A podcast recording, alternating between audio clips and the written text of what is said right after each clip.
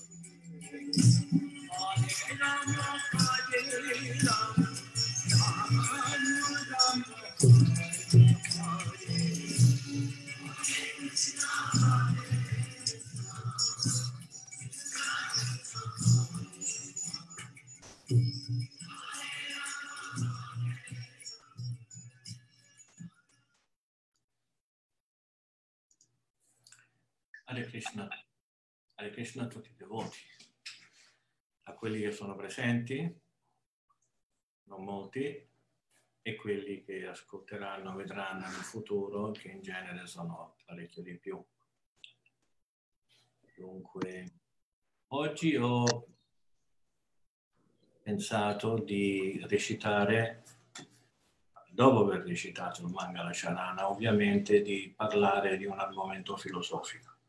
In genere io racconto sempre storie e dopo ovviamente di filosofia, però oggi volevo parlare direttamente di alcun aspetto filosofico, ve lo spiego fra un minuto. Ah, per il momento chi conosce il manga La Charana lo recita insieme a me, chi non lo conosce ascolta.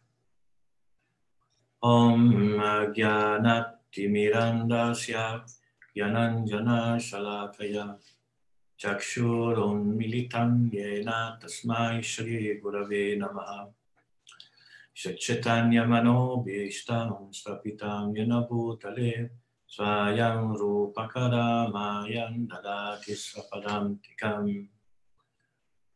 Vandeham Shri Guru Shri Yuta Padakamalam Shri Gurun Vaishnavam Cha Shirupam Sagrajatan Sahagana Ragunatam Vitam Tam Sajivam Sadvaitam Savadutam Parijana Sahitam Krishna Chaitanya Devam Shri Radha Krishna Padan Sagana Lalita Shri Vishakam Vitam Cha He Krishna Karuna Sindho Dinabando Jagatpate Gopesha Gopika Kanta Radha Kanta Namustute Tapta Kanchana Gaurangi Radhe Vrindavanishwari Vrishabhanu Sute Devi Pranamami Hari Priye. Vanchakalpatarubhyascha Kripasindubhya eva cha Patitanam Pavanebhyo Vaishnavebhyo Namo Namaha Shri Krishna Chaitanya Prabhu Nityananda Sri Advaita Gadada Shiva Sadigora Bhakta Vrinda.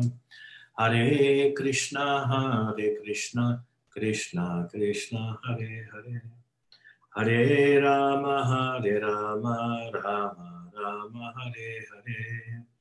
Hare Krishna Hare Krishna Krishna Krishna Hare Hare Hare Rama, Hare Rama, Rama Rama, Hare Hare.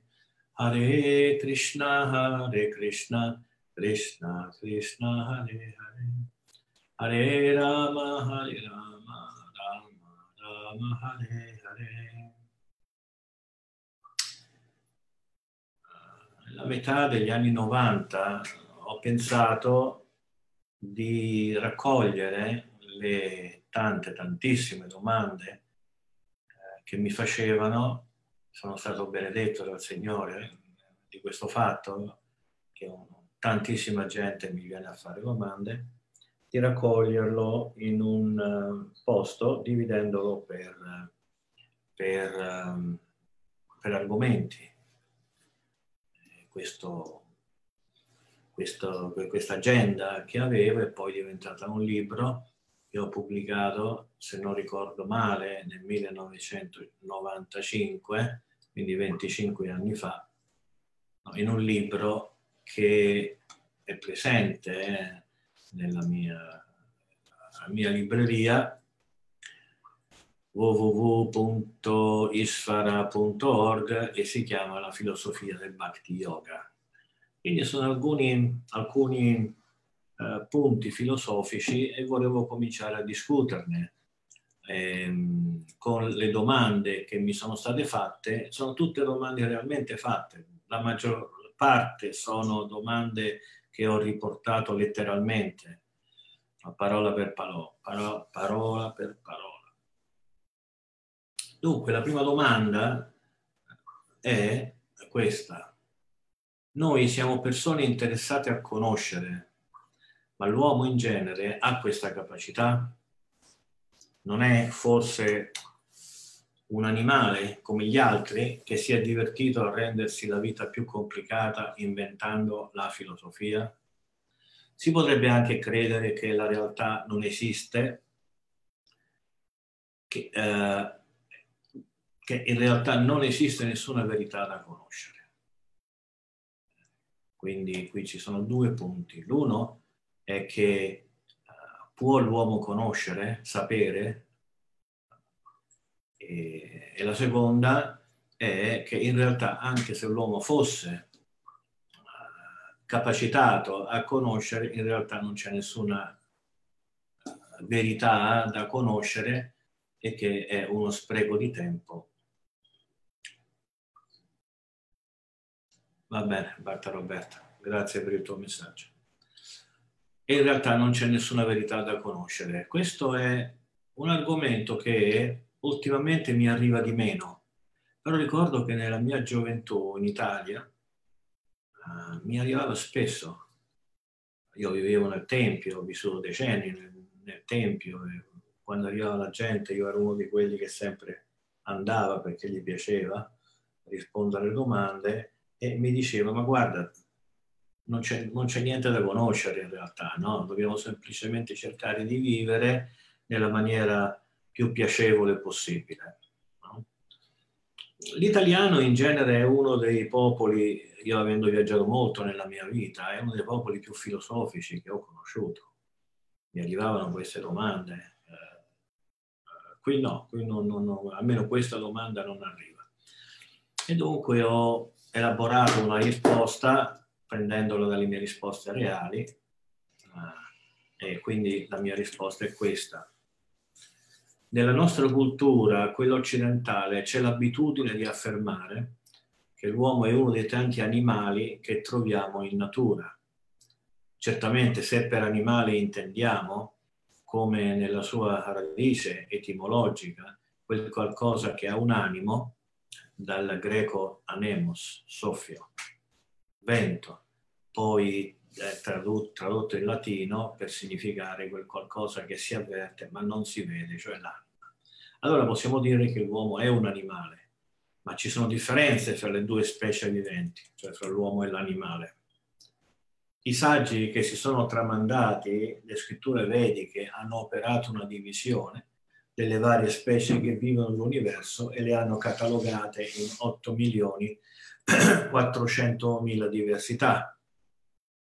8 milioni sono specie animali, vegetali e minerali, mentre 400 mila sono umane. Va, andrebbe aggiunto al mio libro del 95, che però ho scritto prima del 95, eh, che diversi saggi danno un numero diverso, catalogano le specie viventi in maniera diversa. Però noi siamo abituati a, a, a, ad affermare questo numero che fu dato da, da, alcuni, da, alcuni, saggi del passato, lo, prova, ce lo propone in questa maniera e quindi noi lo ripetiamo così. Cilo Prabhupada è il nostro maestro spirituale, fondatore del movimento per la coscienza di Krishna se ci riferiamo agli animali come tali, e cioè come esseri aventi un'anima, una vita, eh, cioè senza riguardo del loro stadio o posizioni di evoluzione, tutti gli esseri sono perfettamente uguali. Infatti non esiste differenza qualitativa tra la vita che è presente nel corpo di un animale, di un vegetale o di un uomo. Ma se li guardiamo dalla loro posizione nella scala evolutiva, la forma umana è tra le più avanzate. Per quanto invece riguarda la seconda parte della domanda, se non esistesse nessuna uh, verità da conoscere, cosa perderemo a cercare di capire? Nulla. Ma immaginate quale sarebbe la nostra situazione se non cercassimo e invece uh, una verità da scovare esiste. Avremmo sprecato la preziosa opportunità della vita umana.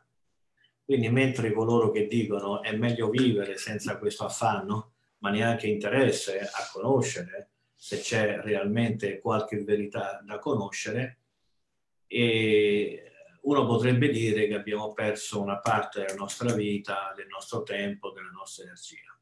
D'altra parte, eh, noi abbiamo risposto che il danno di non cercare nel caso esistesse una verità è certamente maggiore, perché in, accordo alle nostre scritture eh, ogni azione sono, sono reazioni e, e quindi se uno, se uno spreca la vita umana, il suo futuro nella scala evolutiva sarà realmente molto danneggiato.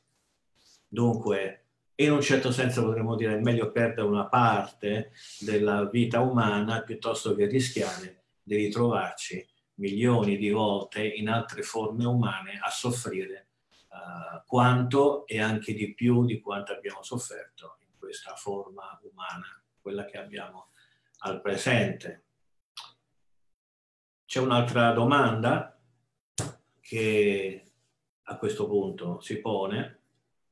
Prima hai detto forme umane avanzate. Che significa? Che significa avanzate rispetto a chi e a che cosa? E questa è la mia risposta. La vita non è per nulla priva di senso o di scopo. In realtà esiste un disegno unitario che lega tutti gli avvenimenti. Come abbiamo detto, la vita è una in qualità e ciò vuol dire che tutti gli esseri, sia vegetali, animali o minerali, hanno la medesima dignità nella propria esistenza.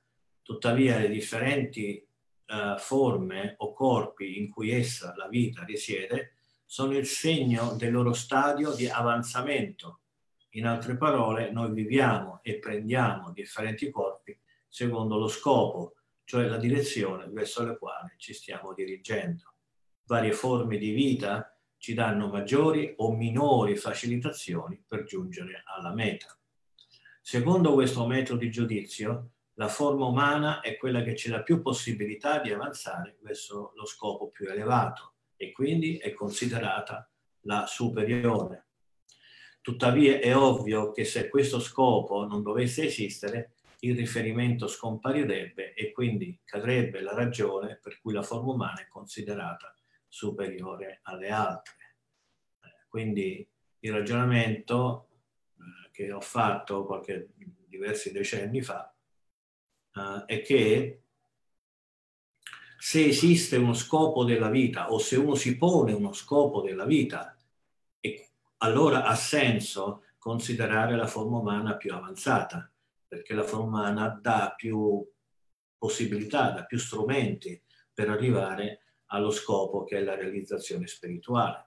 Però se non esistesse nessuna realizzazione spirituale è evidente che l'uomo diventerebbe un animale come tutti gli altri. E questo non lo so quanti di noi eh, si sentirebbero felici di sentirsi come un gatto o come, o come, un, o come un cane. E allora la domanda che sorge è allora qual è questo scopo? E cioè colui che fa la domanda dice ok, tu hai detto che se esiste uno scopo, allora c'è una ragione per considerare la forma umana più avanzata. Allora, qual è questo scopo? E dunque, è meglio andare per ordine, di questo parleremo in seguito. Secondo i Veda, l'uomo è superiore agli animali perché ha un tipo di intelligenza capace di porsi particolari tipi di domande. Con ciò non si vuole dire che gli animali non siano intelligenti, ma lo sono in maniera limitata, in proporzione alla loro dimensione di vita. Non hanno la capacità, per esempio, di farsi domande in riguardo alla propria esistenza interiore. Possono chiedersi cosa mangerò oggi, dove dormirò stanotte, come farò a proteggere i miei figli o con chi mi accoppierò domande relative al corpo, al massimo di volte alla sfera um, affettiva, la controparte sottile del corpo materiale, ma non possono giungere a una dimensione spirituale. Il loro è un limite connaturato. Questa è la ragione per cui nei Veda quegli animali che non si sono mai chiesti chi sono io, da dove provengo, sono chiamati Pashu, animali, uomini solo di nome ma non di fatto. Cioè qui coloro che si inorgogliscono di essere animali, secondo i Veda invece non c'è niente da essere orgogliosi, perché gli animali sono uh, inferiori, nel senso che non hanno un'intelligenza sufficiente per, per cose superiori. Cioè non esiste la scuola dei cani, eh, quindi la cultura è una cosa che è pertinente a, agli uomini, agli esseri umani, non certamente ai gatti o agli uccelli o ai pesci. Quindi coloro che dicono siamo animali, allora non, non, non dovrebbero inorgoglirsi. Evidentemente se pensano così è evidente che stanno svilendo eh, ciò che la natura gli ha dato, e cioè un'intelligenza superiore. E I Veda usano la parola pashu, eh, animali, come qualcosa di inferiore rispetto agli esseri umani. E dunque una domanda seguente uh, sarebbe questa. Qual è la ragione dell'esistenza di diverse specie viventi? Diverse specie viventi. Qui questo libro deve essere corretto e ripubblicato. Perché ci sono uomini, animali, piante, vegetali e altri? Eh, la risposta sarebbe perché ci sono scopi e ruoli diversi da ricoprire. Per esempio un uomo che dovrà viaggiare molto lungo le autostrade acquisterà una macchina grossa cilindrata, mentre chi invece dovrà lavorare ai campi non comprerà che un trattore. I due veicoli sono diversi eh, per assolvere necessità diverse. Coloro che non sono sufficientemente evoluti non hanno la necessità di un corpo umano, per cui non lo ottengono. Al contrario, chi invece è interessato a risolvere le questioni della propria esistenza otterrà un corpo e un'intelligenza umana. Cosa succederebbe se uno, per andare da Palermo a Milano, volesse andarci con un trattore o con un carretto tirato da buoi? Eppure, um, oppure se uno dovendo lavorare la terra entrasse nei, car- nei campi infa- in- infangati con l'ultimo modello della Maserati, per entrambe, sarebbe, per entrambe le situazioni eh, sarebbe un enorme fallimento. Dunque, se un uomo che possiede un'intelligenza potenzialmente superiore non la usa, se non per formularsi le stesse domande che si pongono anche gli animali, tale persona in realtà è umana solo nominalmente, ma non di fatto, per queste ragioni i Veda chiamano questi uomini incivili e ignoranti. Questo mi sembra che sia abbastanza chiaro e che non abbia bisogno di ulteriori chiarimenti. E un'altra domanda arriva. A noi sembra che ci siano persone che per ragioni contingenti o per situazioni di vita non sono attratte o qualificate per evolvere un pensiero di tipo filosofico e che tuttavia le domande essenziali della vita, magari in termini elementari, se le pongono. Eh, la risposta è eh, certamente la ricerca del sé non è una proprietà solo dei filosofi, dei grandi filosofi o dei pensatori, è di tutti, anche di quello che non lo vogliono. Certi tentano stupidamente di spegnere le voci interiori per paura di soffrire, ma non si può sfuggire a se stessi. Si può fuggire da un'altra persona, ma il nostro io ci segue ovunque andiamo. L'uomo dentro di sé ha una forte e prepotente vita interiore, una specie di potere di, eh, potere di emotività automatico.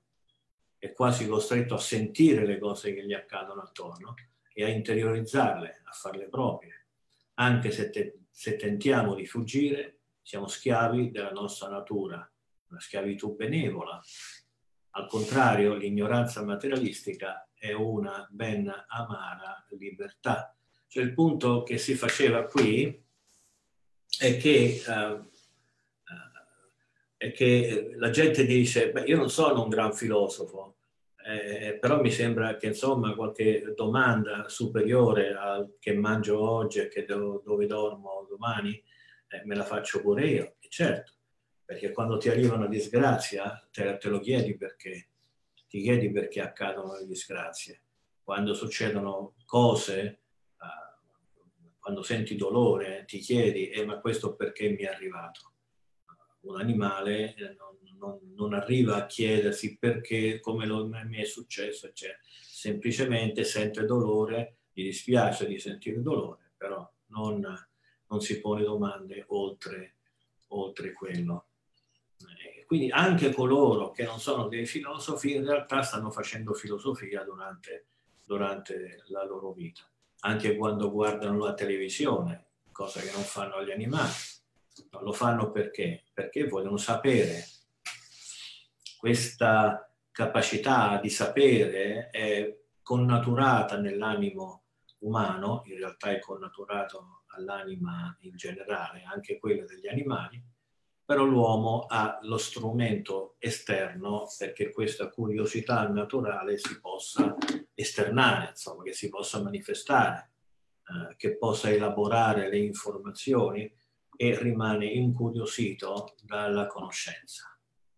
Quindi la filosofia è una cosa di tutti i giorni che tutti, in una maniera o nell'altra, eh, facciamo, conduciamo. Altra domanda. Secondo voi, perché secondo voi l'uomo vorrebbe fuggire alle proprie funzioni, che sono, come avete detto prima, spiccatamente intellettuali ed emotive? Se entra in questo tipo di corpo è perché in qualche modo l'ha meritato, l'ha voluto. Dopo averlo voluto, perché mai dovrebbe rifiutarlo? Beh, questa è una domanda più pertinente al capitolo successivo di questo libro perché vedremo magari in futuro, se continuiamo ad avere videoconferenze in italiano, eh, leggeremo il capitolo del Giro Shakti. E quindi fra, fra, non molto, insomma, poi se voi comprate il libro che sta in, nella, nella, nella, nostra libreria, tutte queste domande e risposte sono, sono lì, le potete leggere. Uh, però quando parleremo della Giro vedremo che una delle sue caratteristiche è di essere perfetta e allo stesso tempo soggetta all'errore. Sembra una, una contraddizione, ma non lo è. Una delle sue caratteristiche principali è quella di risentire in modo particolare dell'ambiente in cui si viene a trovare. Proprio perché di origine spirituale superiore, l'uomo si ubriaca di se stesso anche senza una vera ragione, e tenta di usare lo strumento della sua intelligenza non per lo scopo supremo, ma per provare le, le inebrianti sensazioni di una supremazia totale su tutto e su tutti. Cerca di essere un Dio, insomma, ma non essendolo, alla fine si ritrova frustrato e sconfitto.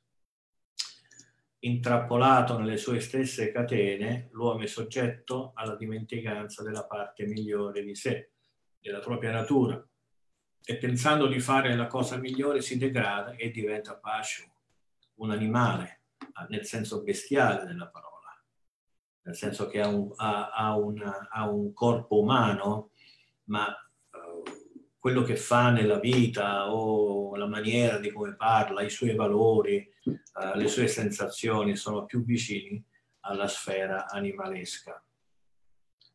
Diamo un'occhiata alla vita degli uomini di oggi e non li vedremo comportarsi per nulla meglio e per nulla diversamente.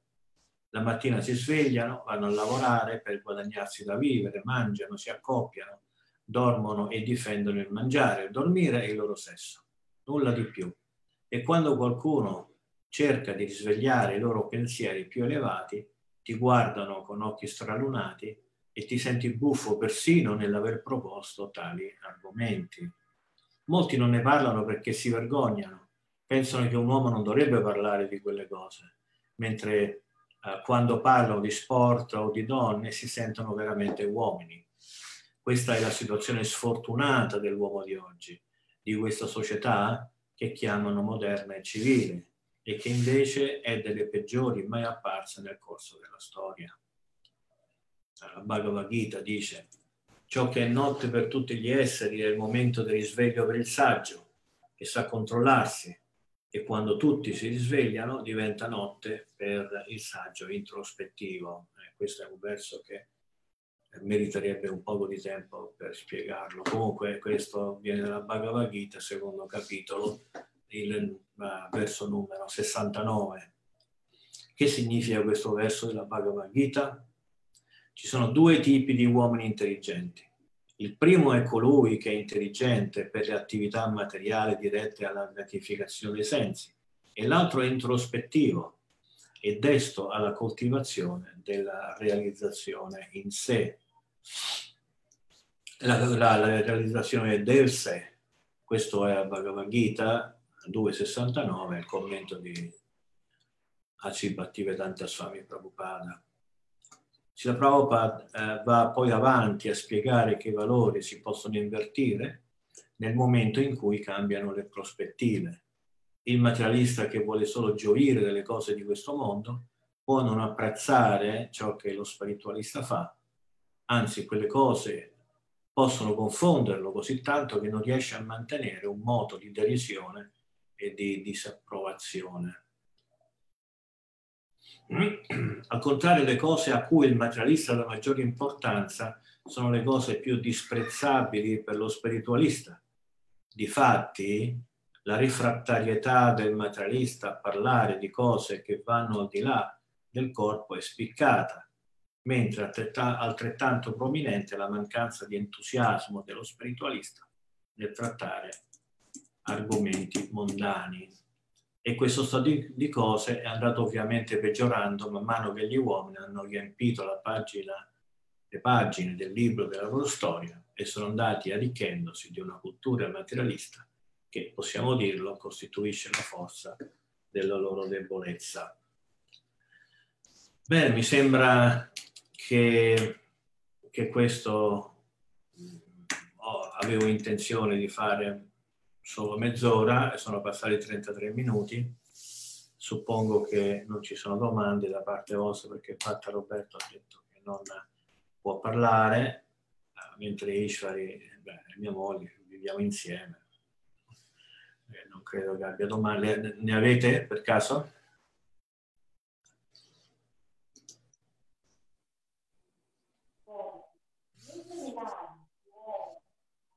Molto bene. Allora, Molto bene, allora io vi avviso che questa settimana sarà una settimana molto piena di videoconferenze, però tutte in lingua spagnola.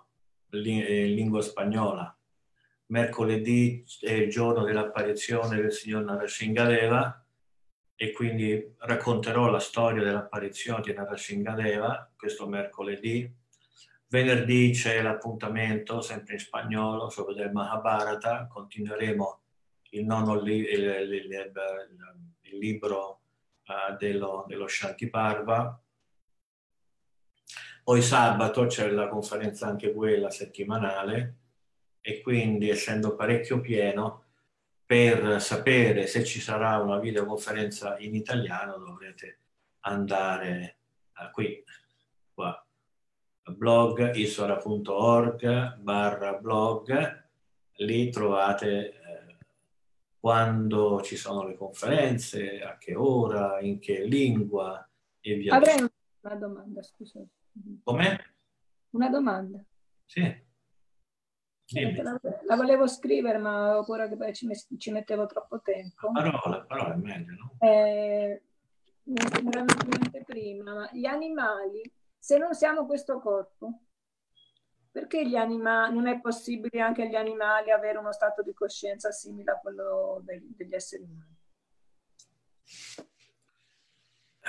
Ma quello che si parla è, non è che, gli, che, gli anima, che noi abbiamo una coscienza superiore dal punto di vista spirituale. Dal punto di vista spirituale, cioè delle caratteristiche spirituali, siamo perfettamente uguali, animali, vegetali, esseri umani. Quello che ci distingue a noi è la superiorità dello strumento esterno uh, per migliorare la qualità della, della coscienza fattasi materiale. La coscienza spirituale è uguale per tutti, però questa coscienza materiale è contaminata dalla materia a differenti gradi, e quindi se la tua coscienza è particolarmente contaminata, per cui ti identifichi in un corpo di un, per, di, un, di, un, di un cane o di un gatto, di un uccello o di un essere umano, uomo, donna, E quindi dipendendo da quanta questa identificazione è forte, significa che la tua coscienza è più contaminata degli altri. Quindi che cosa ha eh, l'uomo, l'essere umano superiore agli, agli animali? È lo strumento psicofisico grazie alla quale noi possiamo, uh, possiamo migliorare la nostra situazione. È come se tu entri in una, in una bicicletta e io in una moto, è, è ovvio che io arrivo prima, no? Perché? Ma non perché sono più bravo o più forte, ma perché io ho uno strumento migliore. Quindi gli esseri umani hanno uno strumento migliore per andare in direzione della, della vita spirituale, mentre gli animali ce l'hanno inferiore. No? Quindi è questa la differenza, è lo strumento psicofisico superiore.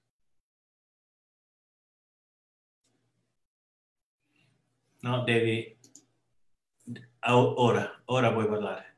Come si spiegano le eccezioni di grandi devoti che, eh, che cadono dalla loro posizione, però ricor- prendono un corpo animale, però ricordano la loro vita precedente?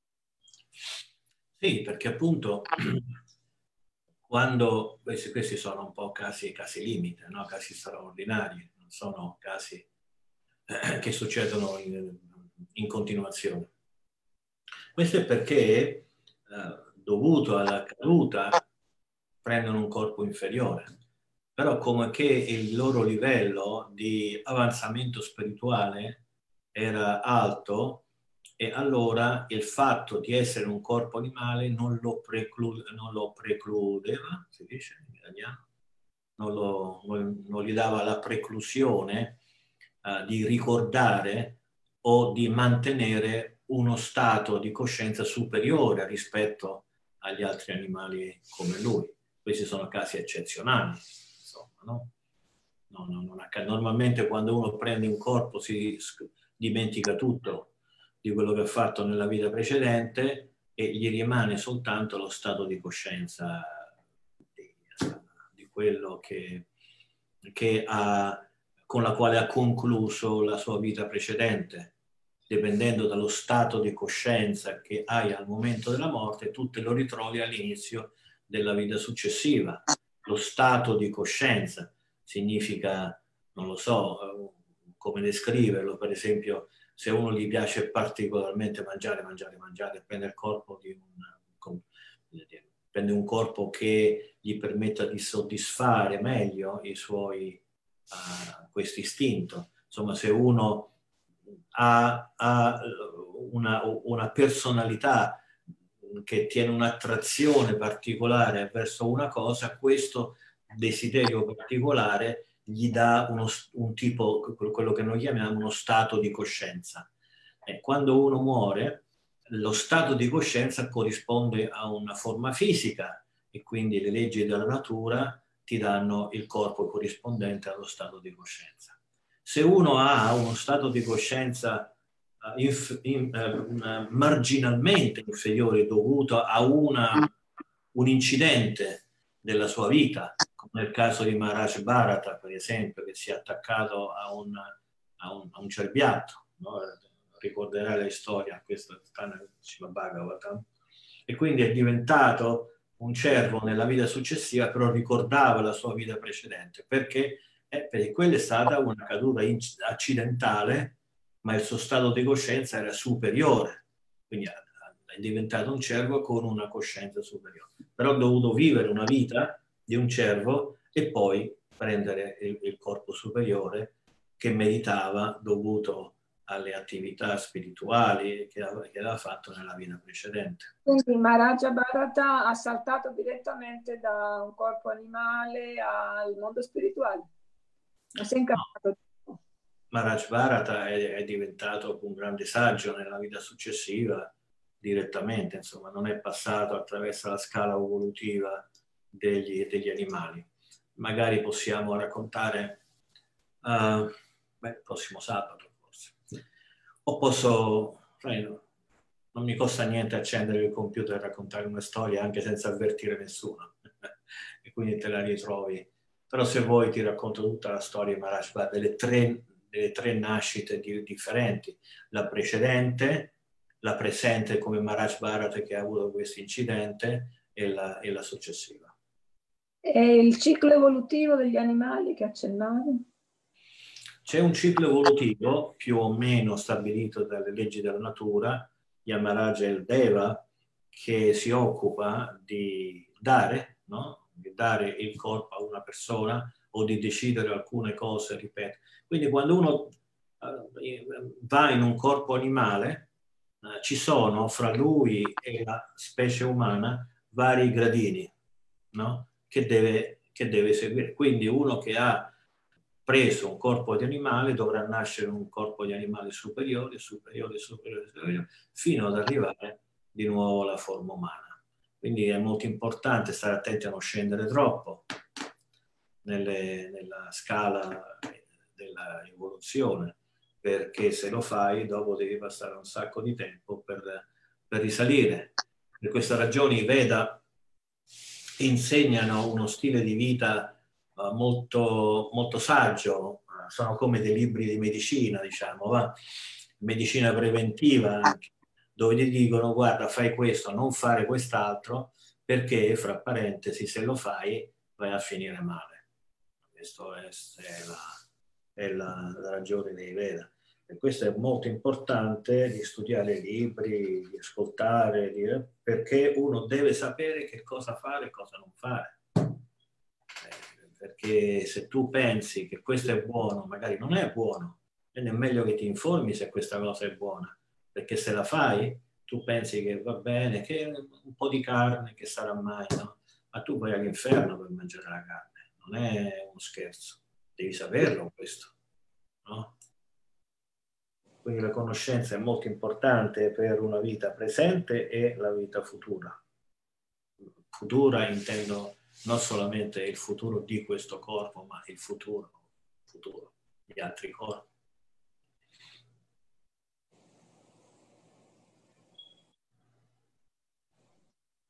Bene, nient'altro? No, niente, quindi non, non, ci sono meriti da parte degli animali, solo una scala evolutiva.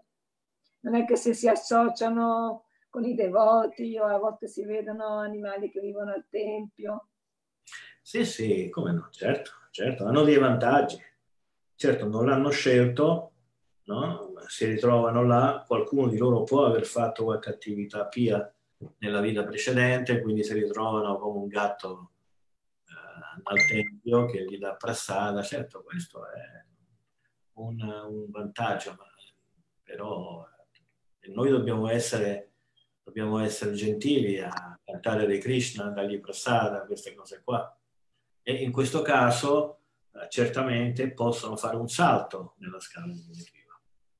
Possono da, da gatto eh, arrivare direttamente alla forma umana, no? cose così. Ci sono eccezioni, insomma, alle, alle regole generali. Eh, certo, certo, certo, ci sono eccezioni. Eh, non è un'eccezione, questa è la regola, nel senso che se tu dai una, una cosa spirituale eh, a una cosa, una forma di vita, un essere che non ha interesse per, per la spiritualità, è ovvio che gli dai un, un, un vantaggio eh, che si chiama Aghyata Sukriti. Ci sono i Ghyata Sukriti e Aghyata Sukriti.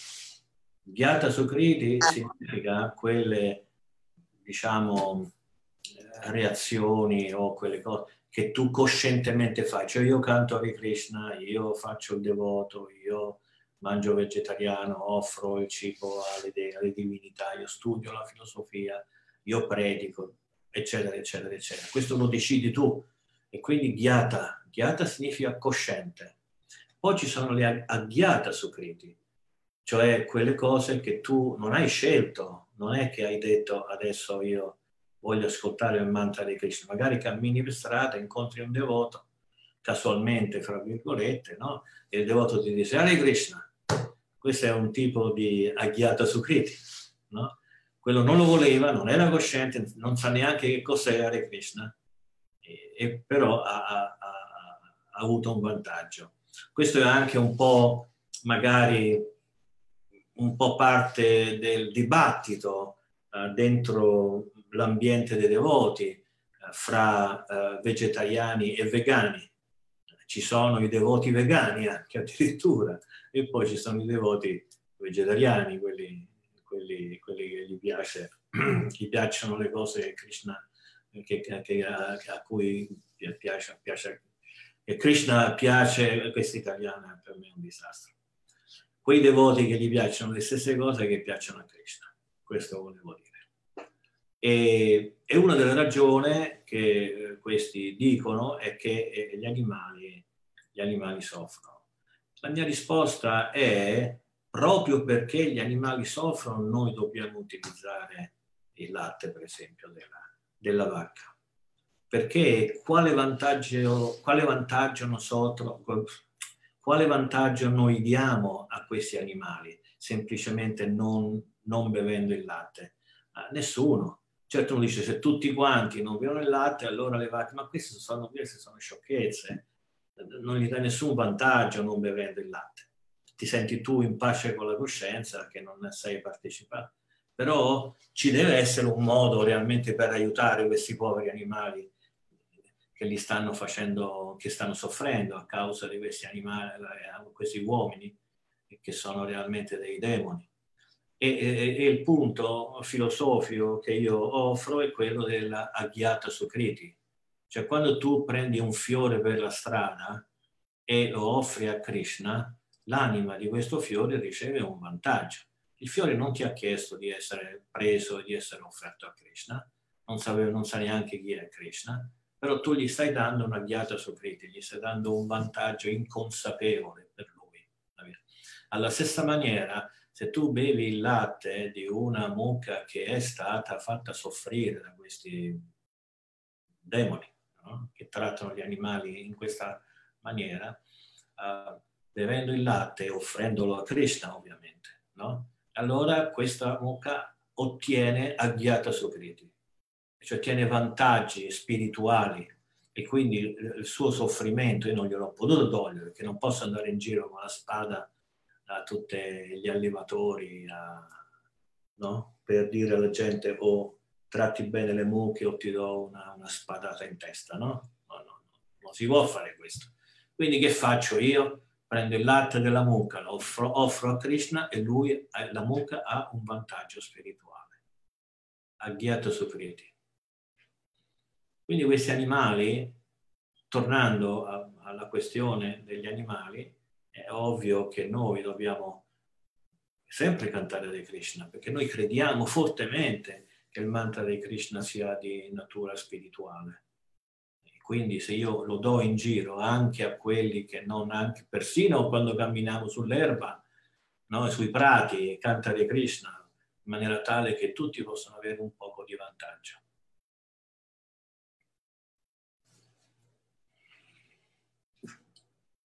Bene, c'è qualcos'altro?